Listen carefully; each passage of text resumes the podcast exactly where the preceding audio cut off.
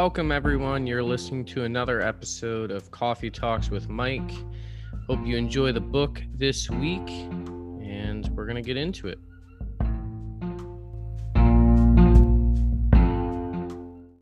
Hey, everybody. Welcome to another episode of Coffee Talks with Mike. Um, man, it's been a weird two weeks for me for a number of reasons.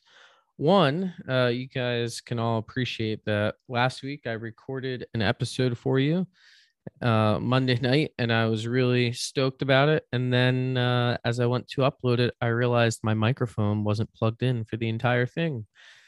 So that episode was lost into the ether. So maybe it just wasn't meant to be. Maybe we'll come back to that book. And then on Friday, I thought I was going to begin a big series for you all. I recorded a long episode um, to start a series on the Chronicles of Narnia, and then I just, you know, I usually, eh, I up to this point, I've yet to like type up notes or plan something in advance. I'm really just kind of reading through the chapter. And my hope is to do a series on Narnia where I'm breaking down each book with like really big moments. But I was trying to just go chapter by chapter. And I realized I just enjoy these stories too much that I just couldn't do it. So um, I'm actually going to have to plan what I want to share and how I want to share it, which might be a bigger endeavor than I can do at the moment. But we'll see what happens. So, all that to say, I had one episode that was recorded with no audio and another episode that was recorded but not something I think is worth putting out there. So there is more in the works. But for today, I want to get this out, um, which is a chapter from a book called Prayer. Um, which is pretty uh pretty simple in one sense um but really complicated in another. So if you don't know who richard foster is richard foster is like one of the big names in like spiritual discipline in the modern era particularly in protestant circles. Um so this book is called prayer finding the heart's true home. And th- so foster's written a book on the celebration of discipline where and that's something I, i'll probably do a few episodes on here and there. Um, but that book is about us stepping into historical spiritual practices and disciplines that the church has been doing for thousands of years um, and reclaiming them for our own faith today. Prayer is one of those disciplines, but this book is an entire book on prayer. And um, it's a little formulaic in one sense, but I think it's to give us a, a really large scope of what prayer is. So what I mean is there are three parts to the to the book. Each part is a different kind of prayer, a different style of prayer, and there's seven chapters um, of different kinds of prayer. So, for example, the part one is moving inward, part two is moving upward, part three is moving outward. So it's a little formulaic in that sense, but I do think he's trying to get us to reimagine what our entire perspective of prayer is. So I'm honestly just going to start with chapter one. Um, so that's in the moving inward, seeking the transformation we need section. And chapter one is on simple prayer. Um, and I think that's what we're all probably most um, familiar with. But I just want to give you a quick little reading from this to maybe stimulate some thought for you today. I will preface this whole thing, book, topic, etc., with an important mantra I need to remind myself of constantly. Mantra is probably not the word for it, an important realization. Reading about prayer and listening to podcasts about prayer and studying the history of prayer is not the same as praying. Uh, I think I've probably said that before here. I know I've said it elsewhere, but that's just an important um, footnote at the outset of this that I want to remind you all of. So hopefully you hear something worth um, remembering as I read some of what Foster's written. Um, but don't let this be your prayer for the day. Let this be something that helps shape your prayer today. So, in, in the intro to this whole section of um, looking inward, uh, I'll, I'll just read this first part. First, he starts with a quote from Augustine True whole prayer is nothing but love.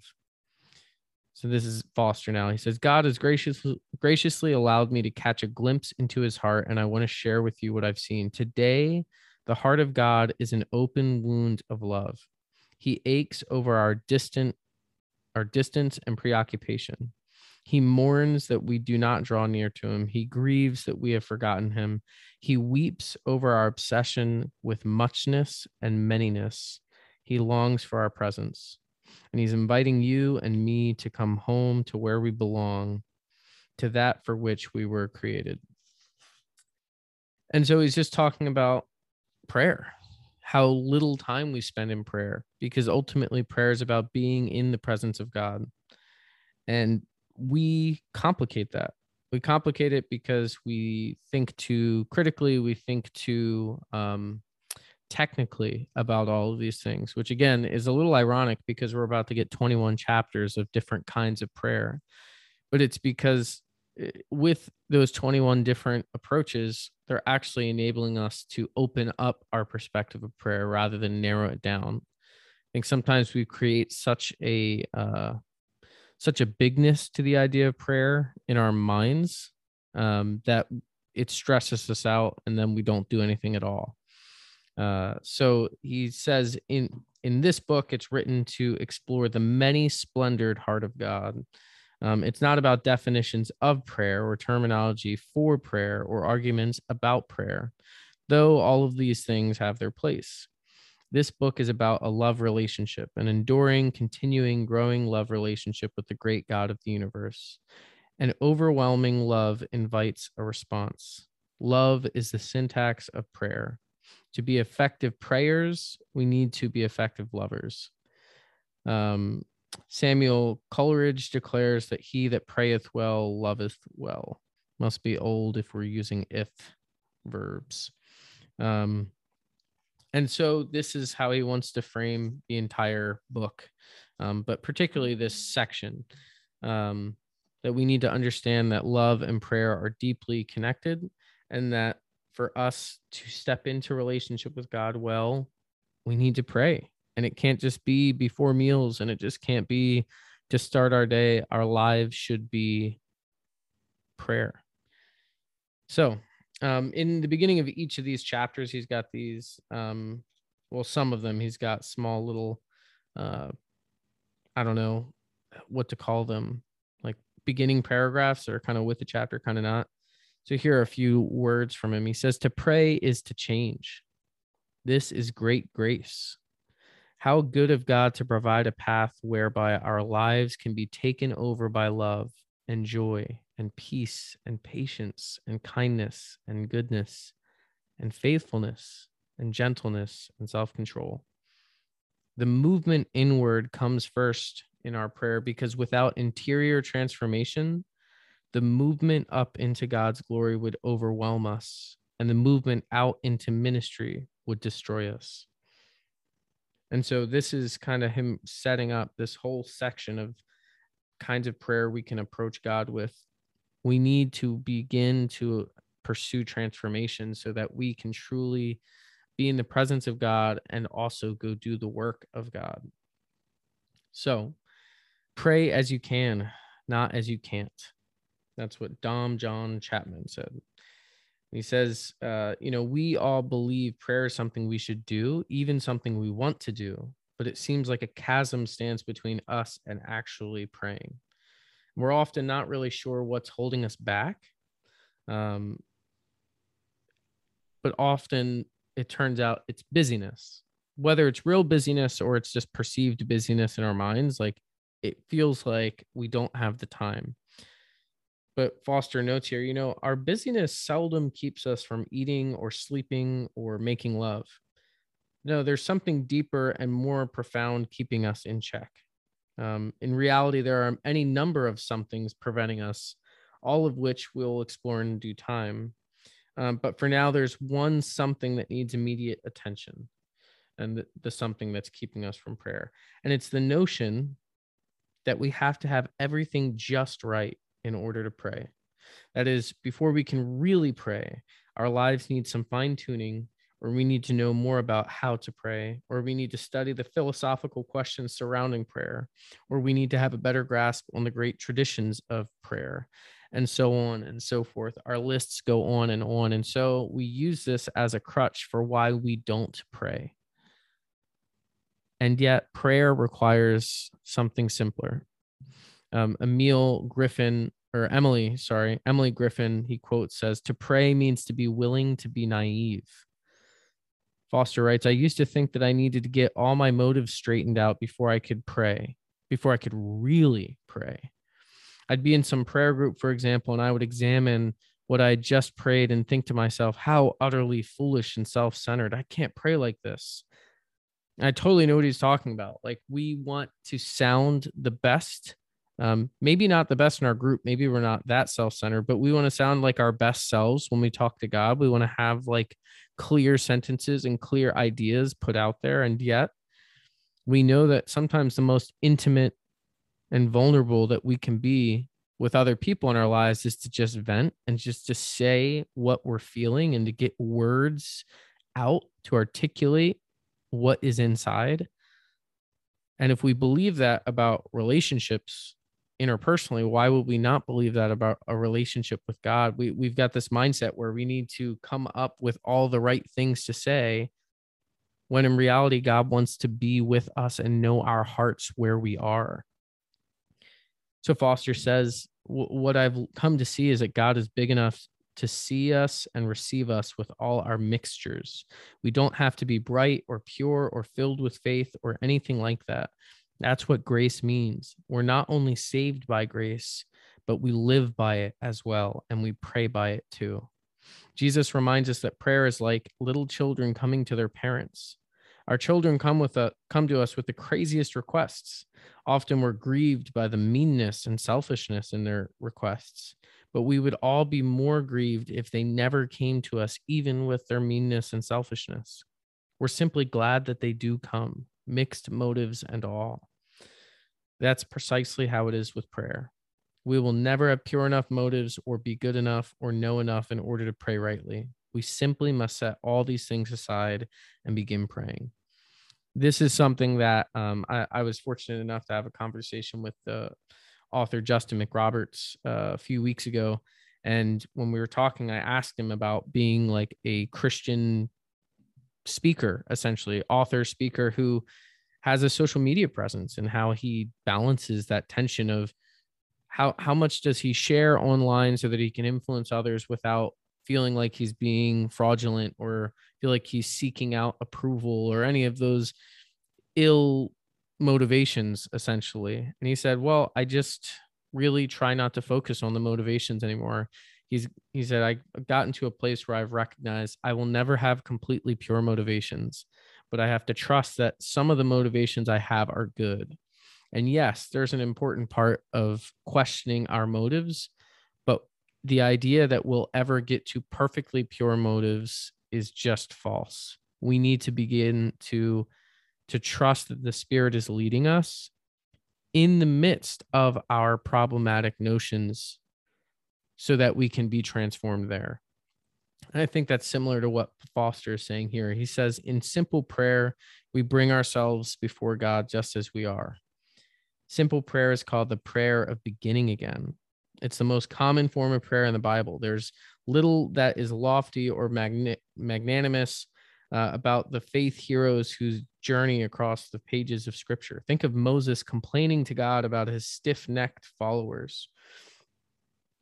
Or consider Elisha retaliating against the children who jeered at him, calling him a bald head. I get it, Elisha. And then there's the psalmist delighting in the violent death of his enemies and his enemies' children in the Psalms. I mean, these are all part of our scripture, yet, right in the midst of all this self serving prayer are some of the most noble and sublime utterances of the human spirit. Think of Moses interceding before God on behalf of the disobedient, stubborn Israelites. Think of Elisha, who had cursed those children and on another day shown mercy, mercy to another woman uh, of a foreign country and prophesied over her, or the psalmist crying out, Oh, how I love your law. It's my meditation all day long. In simple prayer, the good, the bad, and the ugly are all mixed together. And that's what we find throughout scripture. The only way we can find ourselves in a place that moves beyond self centered prayer is by going through it, not by making a detour around it. I think that's an important way for us to reorient ourselves to this conversation about prayer is and even just our broader spiritual lives like we know we're not where we want to be in some sense, right? We know that we're not perfect and that you know we can aim towards perfection, but I know at least for myself, I imagine, oh, well, if I come up with a list and I just say all the right things and you know write down all the places I want to end up and then tomorrow I just decide to do those things and I'm good. As if it doesn't take time to stumble through all the mistakes on my way there. Like we want to believe we can plan and then just do something. And yet it just takes time and we have to go through all those difficulties to get to the other side. I think all the sports I've played, you watch someone that's amazing at basketball shoot a ball and you go, that's not that hard. If I just keep my elbow tucked in and I just keep my left hand off the ball, and if I follow through and if I leave my hand and, you know, jump properly and all the things, then it's good. So now that I've studied all the right ways to do it, I'm just going to go do it. But really, what it takes is you doing it thousands and thousands of times before you get consistent at doing it well. And even then, you're not perfect. You still have to work at it. We're never going to get to a place where we are perfect, but we have to continue to work through it. It's hard when you see what someone that is good at these things looks like because now you imagine if you can't be that, right? If I can't be perfect at this sport, then I don't want to do it at all. And yet, when it comes to our spiritual lives and it comes to prayer, which is like the most important piece of us communing with God, we can't just aim at perfection and wait until we wake up one day and do it. We we just need to start doing it. We need to start with self-centered prayer and keep doing that until we find our way through it. Because if we just wait around to the day that we are virtuous enough to not be self-centered, we will never begin praying. So he says, up to this point, we've been describing simple prayer. That's a theory. But we have to move beyond theory to ask the question for which all that's gone before is prelude. How do we practice simple prayer? What do we do? Where do we begin? And he says, it's very simple. We start right where we are in our families, in our jobs, with our neighbors, and our friends. Don't believe that this is trivial to believe that God can reach us and bless us in the ordinary junctures of daily life, that's what prayer is all about. But we don't want to throw this away. So it's hard for us to believe that God would enter our space. Sometimes we think things like, God, don't bless me, or God can't bless me here. So when I graduate, or when I'm the chairman of the board, or when I'm the president of the company, or when I'm the senior pastor, then God can bless me. When I'm perfect, when I pray every day, when I'm finally able to kick that one persistent sin out, then God will bless me. But no, God is willing to bless you right where you are because that's the only place you are. You have to admit where you are so that you can actually commune with God. He goes on a little bit further, talking about Moses at the burning bush. He said, God had to tell Moses to take off his shoes. Moses didn't know he was on holy ground. And if we can just come to see that right where we are is holy ground in our jobs and our homes, with our coworkers and friends and families, once we learn that those places are holy ground too, that's where we learn to pray. That's one of my favorite stories of scripture. Um, because, first of all, it does imply that there are places that are holy. But I think that we kind of lose sight of the fact that what's actually occurring there is God saying, No, like I am present with you here. But what would happen if we viewed every space as a potential meeting place for God, right? We throw around terms like omnipresence, right? The idea that God is everywhere. And it's not just physiologically everywhere, but God is all throughout time, in all times, in all places and spaces. If we believe that God is in all spaces, then we should believe that all places have the capacity to be holy ground. So, uh, you know, I'm happy that Foster quotes C.S. Lewis. And he goes here um, to again talk about us needing to be honest about where we are. He says, God is perfectly capable of handling our anger and frustration and disappointment. So tell him about it. C.S. Lewis counsels counsels us to lay before God what is in us, not what ought to be in us. Again, he's hammering home that simple prayer, that honest prayer, is not about talking to God and pretending to be something we're not. Like, it, you ever think about that? How bizarre it is that we try to dress up our language when we talk to God, or we try to pretend like things are better than they are as if God doesn't already know. We don't need to talk to God as if we're something we're not, because God won't be able to honestly commune with us until we're honest with ourselves. No, we need to lay before God what is already in us, what's happening in us around us, not what we think we should be. That's the only way we can actually become those things. We pray and we learn to pray by continuing to pray. Think about that. Like the only way you can really be good at praying and learn how to be good at praying and then praying honestly, praying holistically, praying with the right mindset is just by praying. It's one of the things you have to do by experience. Foster goes on, and says, Listen, prayer is nothing more than an ongoing and growing love relationship with God the Father, Son, and Holy Spirit. This is especially true with simple prayer. No one has any advantage in simple prayer.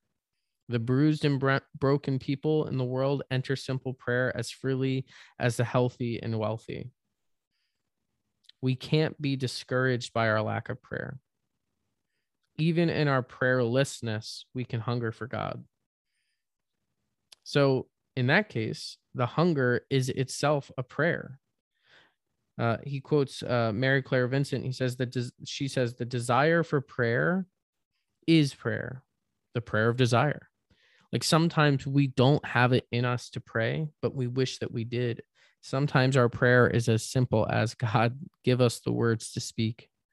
God, be present with us where we are here and now.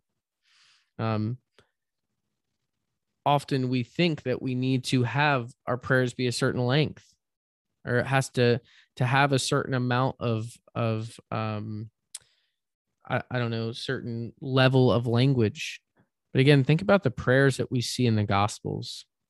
Lord, I believe, help my unbelief. Think about the tax collector next to the Pharisee. Lord, I'm a wretched man. Simple confessions about where people are, and yet things that Jesus himself affirms as deeply important. Foster says here at the end of the chapter that we have to remember that there is a principle of progression in the spiritual life. We do not take occasional joggers and put them in a marathon race. And we must not do that with prayer either. The desert fathers and mothers spoke of the spin of the sin of spiritual greed. That is wanting more of God than can properly be digested.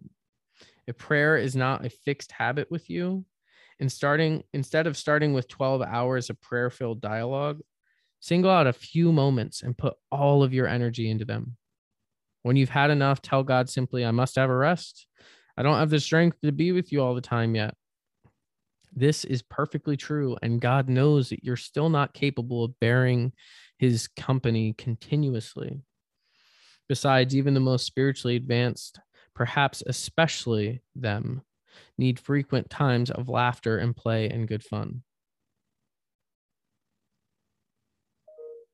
It's important for us to remember that we can't just be perfect at the outset of our spiritual lives and our journeys. And sometimes we can get frustrated with ourselves for feeling like we haven't progressed fast enough or efficiently enough.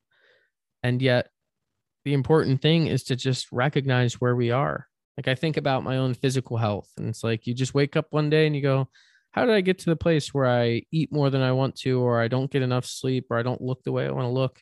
And it does you no good to ask yourself or to try and pinpoint the place. Oh, when did I start getting into these bad habits? When did I start, you know, stopping all of the things that I was supposed to be doing? When when this, when that? It's like no, like just own where you are today and start there. You can't start running a marathon by going out and running 10 miles at a time if you haven't run in 6 months. You need to just go put your running shoes on and see how far you can go. In the same way, when it comes to our spiritual lives, we can't just be spiritual leaders without actually contributing to that process ourselves. We can't be really skilled in the life of prayer if we don't set out time to pray. And it's not going to start with an hour long vigil. It's going to start with a two minute prayer where you just say what is on your heart. One of my classes, we always start with a time to just sit in silence and to get comfortable and to breathe and focus on our breath for about 60 seconds. And uh, my professor always says, All right, let's take a minute long Sabbath together before we um, pray. Says, just listen for where God is speaking to you in this next 60 seconds. Maybe that is the kind of prayer you need to start today so that you can begin to have another kind of prayer after that. Again, I think that the first goal for us is to recognize where we find ourselves so that we can be as honest with ourselves and in turn as honest with God as physically possible. Because it's then that we're able to actually move forward and make progress. So today, don't let this podcast be prayer, but maybe spend the next 60 seconds and just have Sabbath with God. Ask where you hear God in your life and where you feel God calling you to. Be honest about what you're going through, what you're feeling about your life, about God, about church, about any of the things going on. Simple prayer is about just owning where you are. So that's Foster for this week. I'm uh, encourage you to check out Foster's other work before I get to it because who knows when that'll happen. And uh, yeah, this book on prayer is pretty good. Uh, he gets to some really good stuff later too. So check it out, and I'll see you next week.